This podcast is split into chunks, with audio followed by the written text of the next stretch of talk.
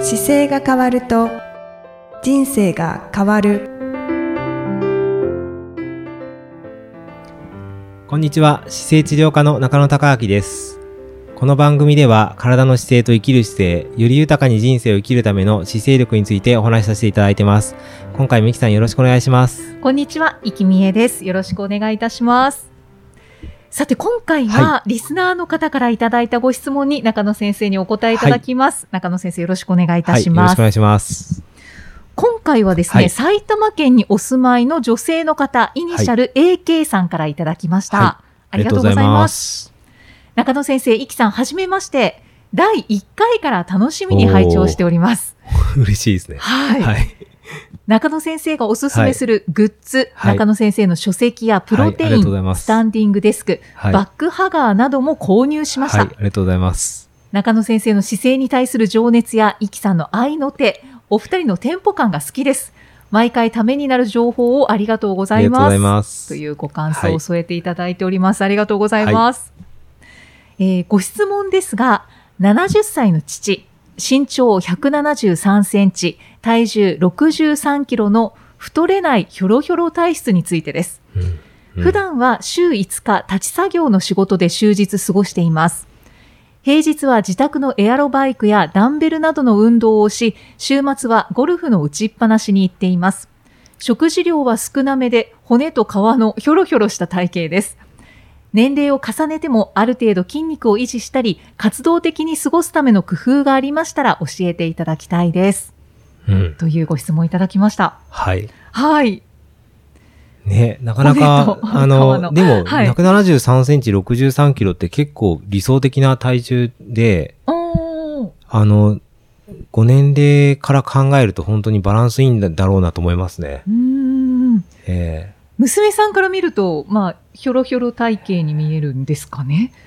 ー70歳の男性の多分平均的な方っていうのが、太りすぎの方が多分多いと、大体ほとんどの方が太りすぎてることが多いので、あだからそっからすると細く見えるかもしれないですけど、あ、はひいょ。ろひょろ体質ではないと思いますね。なんか体重的には。あ、そうなんですねう。ん、なんかしっかり筋肉がある感じはしますけどね。へええあ、じゃあベストな身長とえ体と重。思いますね。おー63もだったらいいんじゃないかなと思います。65とか6、僕173センチなんですよ、自分で。あ、一緒なんですね。で、僕70キロぐらい今あって、はいで、僕の場合はそのトレイルランニングとかするのにやっぱちょっと重くて、うーん あ、の、もうちょっとずつ絞っていきたいなと思いながらも絞れなくて、68とか65までいけばかなり変わるんですけど、はいなかなか落とせないんですよね、今。ええはい。落ちない体質なんですか。落ちないし、あと、そうですね、落ちないですね。た食べるとかじゃなくて、動いても食べても、なんかどちらにしてもバランスが取れちゃっててあ、あ、うもっと多分動く量増やして食べる量減らさなきゃいけないんですけど、ーん。なかなか落ちないので、うんうんうん。なんか そうそう、本当に、でも63キロっていうのでバランス取れてるのすごくいい体重だなと思いますね。うんしかもすごい動かれてますよね。動かれてます。やっぱり、あの、立ち仕事が5日間あって、はい。で、あとエアロバイクで有酸素運動をしながらう、ん。で、ゴルフの打ちっぱなしですよね。そうですね。はい。で、まあ、こうなってくると、筋肉量は結構維持できるとは思うんですけど、はい。活動的に過ごすための工夫っていうのでいくと、なんか、イキさんどんなの思いつきますこう、パッと、この感じだと。活動的にうん。過ごすための工夫ですか、はい。ええええ食事量が少なめと書いてあるので、はいはいはい。まあ、もう少し増やしてもいいので、あなあ、たと食べる量ね。はい、うんうん、確か思にった確りかはに。しますけど、でもきっと少なめっていうのがちょうどいいんでしょうね。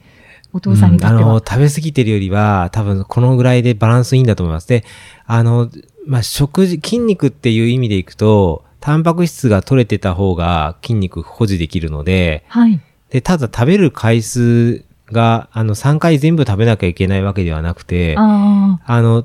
空腹時間が長い場合にちょっとだけプロテインだけ飲んでみるとか、あの、タンパク質をちょっと細かく分解して取っておいとくと筋肉が維持しやすくて、あ、はい、はい。で、1回に食事、あの、40g ぐらいしかタンパク質って体に吸収できないので、うーんあ、の、い1 1回でガバって取るよりは、ちょっとこまめに 40g ずつぐらいのやつを分けといた方が、あの、維持はしやすいんですよね。ああ、そうなんですね。でもなんか体型的には全然今の食生活で問題ないのかなと思ってい感じます。で、うんあと活動的に動かす工夫としては、その、はい。お父様が、この骨格の体の自分の体をちょっと理解できているかどうかっていうところがすごく、あの、大事だなと思っていて、はい。僕70歳の方たくさん拝見するんですけど、やっぱり多くの方が座り方が間違った結果、随分背骨を座った時に曲げてきちゃうんですよ。うーん。で特に腰の部分曲げて座られてて、はい。で、腰を曲がり始めてもう骨が潰れ始めてるような方がたくさん多いんですけど、はい。この時にやっぱり自分の体の背骨とか骨架骨盤の股関節がうまく使えていると全く変わってくるので、ああの僕のあの動画あるじゃないですか。はい。動画の中でちょっとご覧になると少し勉強ができるんじゃないかなと思って、それはあの、暮らしの解剖そう学です。ですか暮らしの解剖学の中にある、まあ、全体でこう27個に分けて伝えている動画があるんですけど、はい。まあ、それの中で、まあ、目的は、その自分の骨格を、まあ、自分の体を、に自分のこの骨組みっていうか骨格を頭の中に入れてしまいましょうっていうことが目的なんですけど、はい。その中で、あの、股関節、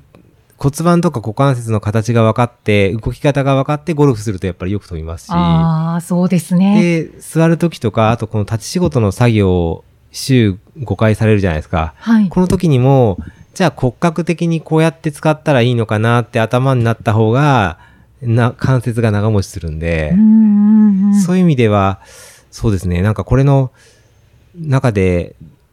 座り方っていうのなんかは、座骨結節で座るっていう、まあ、16番目の項目に座る位置にってあるんですけど、はい。このあたりも見てほしもらいたいし、うんうんうんあと、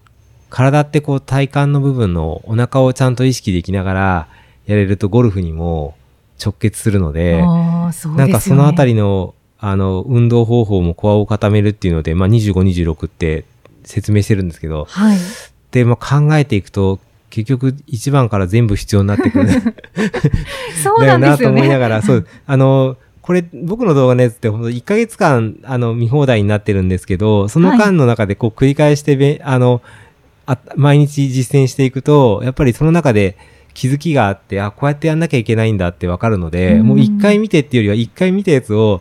復習しながら自分でやらないと板につかないので、はい。もうそれを30日間ひたすらいろいろやっていただくとう、ん所作がだいぶ変わってくるんですよね。ああ、そうですよね。やっぱり自分の体の構造が分かると、そうなんです。で動かし方が変わってでき、ますよね。体の構造分かって、バックハガーとか使えるともうさらにいいですうんうし、んうんうんで、どうやって左右に動かすかとかがイメージできながら、こう、立ち仕事の仕事ができると、はい。なんかより壊さずにいけるなと思って。そうですね。そう、今日もね、別、あの、別の患者さんとそ話してて、あの、先生すごいこの間一回見た、来た時から肩肩が楽に上がるようになってって言ってて隣の、あの、家の方も同じような肩の症状があって、はい。あの、また来たら、先生のとこ紹介してきたら良くなりますかねっていう相談を受けたんですけど、はい。あの、やっぱり、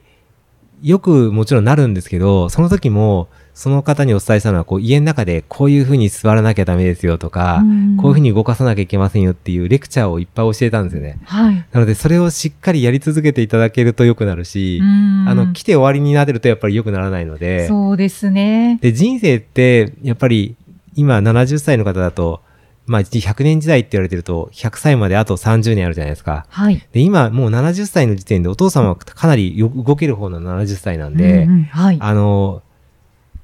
同世代では多分もしかすると憧れのパフォーマンスの良さかもしれないので、はい。こっからもう一段階骨格を理解してから、壊さないようにもメンテナンスとしての動き方を入れて、使って日々の生活すると、うんは10年後の80が同じパフォーマンスで動けると思うんですよね。ああ、いいですね。で、90、80が見えてくると90の10年後も少し見えてくると思うんで、うんで、この骨格的に、あの、上手に使っていくっていうことを意識していくだけで、70歳の現状の状態をより保てるはずなんで、はい。だはい。エアロバイクとかも、その自転車乗るときに、あの、サドルの高さとかも今、もしかするとざっくりかもしれないですけど、さサドルの高さも骨盤に合わせたやっぱり高さとか、足に合わせた高さがあって、ああ。あの、こしっかり回しやすい動作っていうのもあったり、あとエアロバイクって足で踏むものなんですけど、はい。実は手をちゃんとハンドル握るときに、ハンドルのグリップを自分の体の方に引きつけるような動作と合わせて、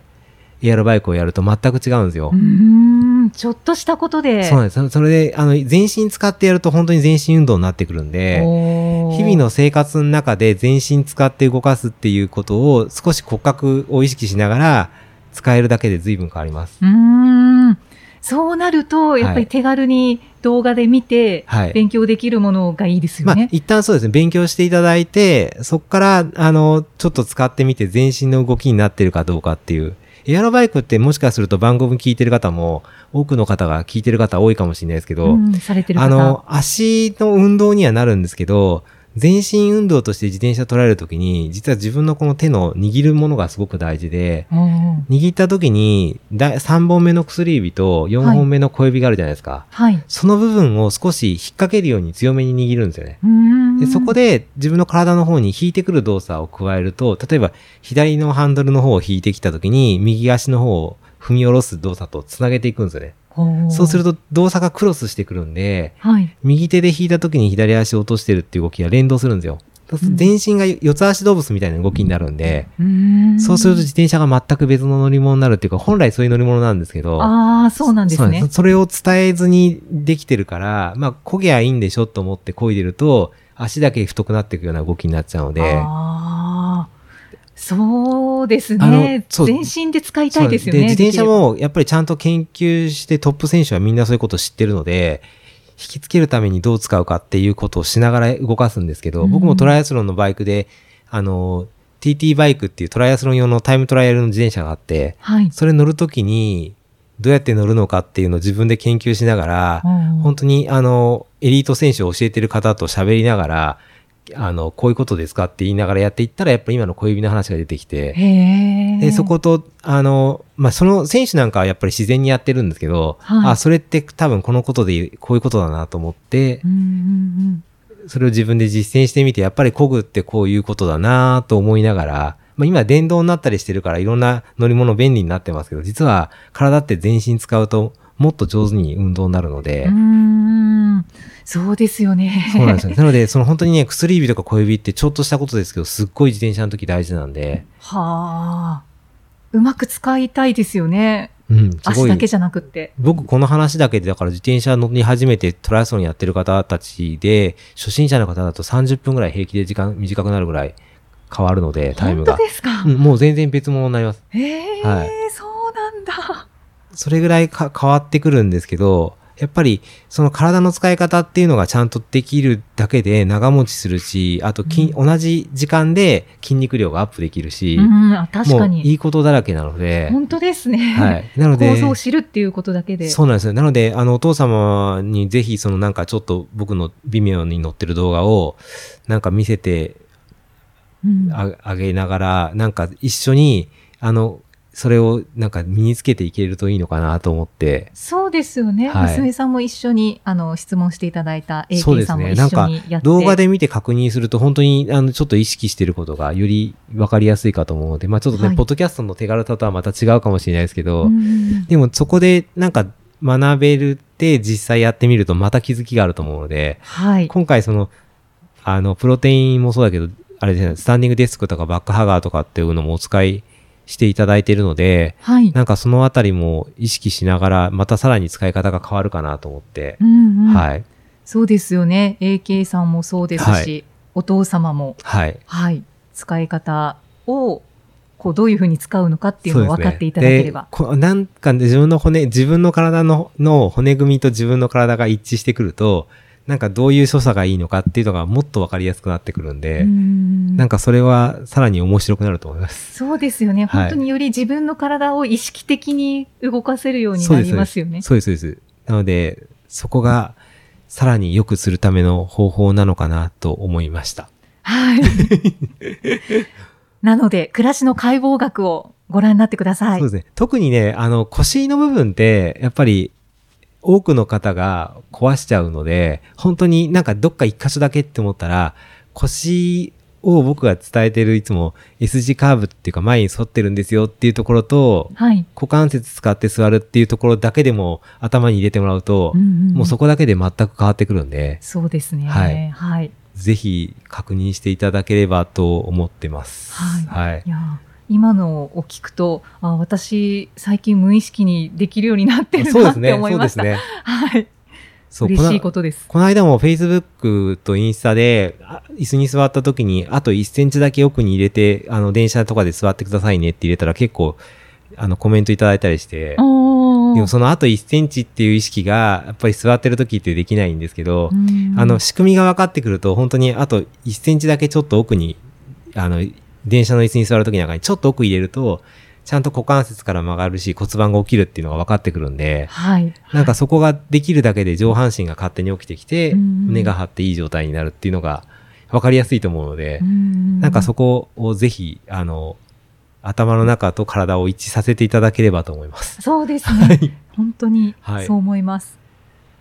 いかがでしょうか、ねえ AK さん。はい。また、あ の、続きがあったら何回でも、あの、ご質問いただければ、またお答えしていきますので、そぜうですひねぜひ、あの、他にこの番組お聞きの方が、えーでもこんな時どうすんのとかがあったら、あの、私の答えられる範囲では、はあい。の、頑張って答えますので、ぜひ、あの、コメントいただければと思います。はい。はい。無料で中野先生に、あの、ご質問にお答えいただけます ので、あと、ぜひお気軽にこのページのこの本のここの内容はどうですかとかでもいいですし、僕の内容だったら。あー。はい。まあ、はい他の方のでも答えは、あの、僕なりには解釈してできますけど、あの、僕のやつの方がより言いやすいかな。うんそうですよね。はい。こういう意図ですっていうのが、はい。何でもお聞きいただければ、多分聞いてる方が皆さん、あの、自分の中でこう、どう、これってどういうことなんだろうと思ったことは意外にこの他のリスナーの方も感じてるけど、うあの、聞き流しちゃってるとか気にし、気言われたら気になるけど、